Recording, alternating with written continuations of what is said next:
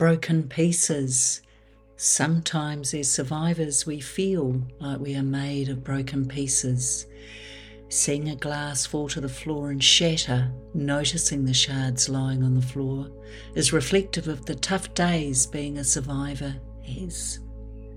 Although it can be put back together, it will never look or feel the same again, and the ridges on the surface are now the new norm. Broken pieces are part of our survivor experience. How this looks and how it is experienced can be two quite different things. Having experienced such trauma both enriches and destroys possibilities. On my best days, I am so grateful because of who I now am, but on my worst, it can feel almost impossible to rise again.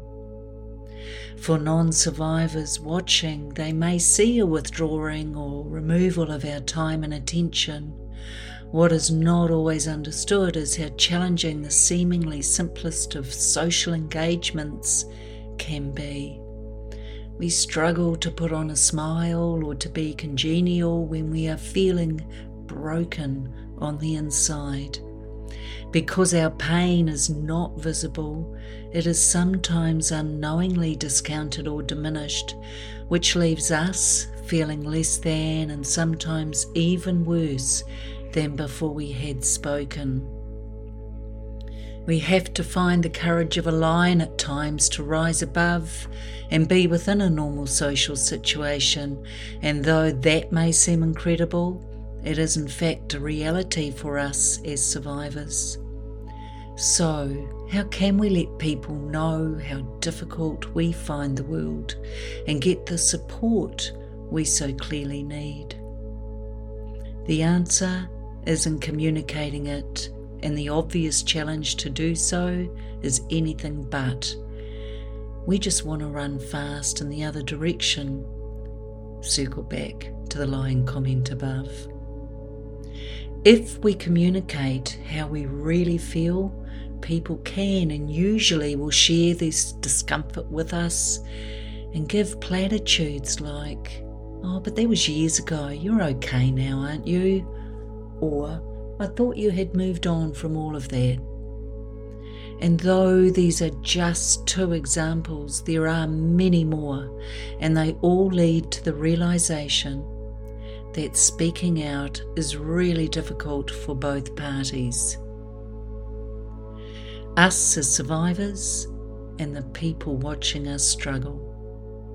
Depending on the relationship we have with the person we are sharing with, we may get slightly better responses.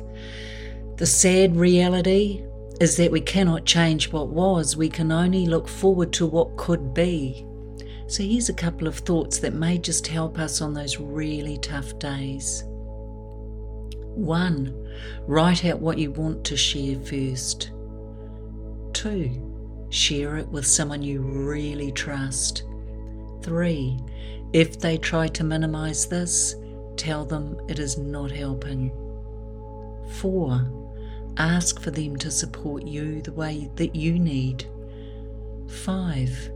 This may be as simple as can you and I just go somewhere quietly and talk? 6. Let them know this takes enormous courage and you're grateful you chose them to share it with. Although some of this will feel hard to do, the worst thing is keeping silent. Why? Because that exactly replicates your initial experience as a child when it was not safe to speak out.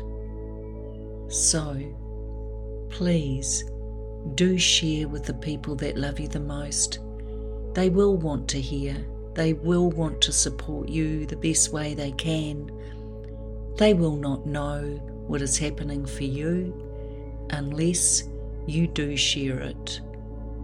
And by the way, the most beautiful mosaics are the ones where the cracks have converged to make a new pattern or even shape in some cases.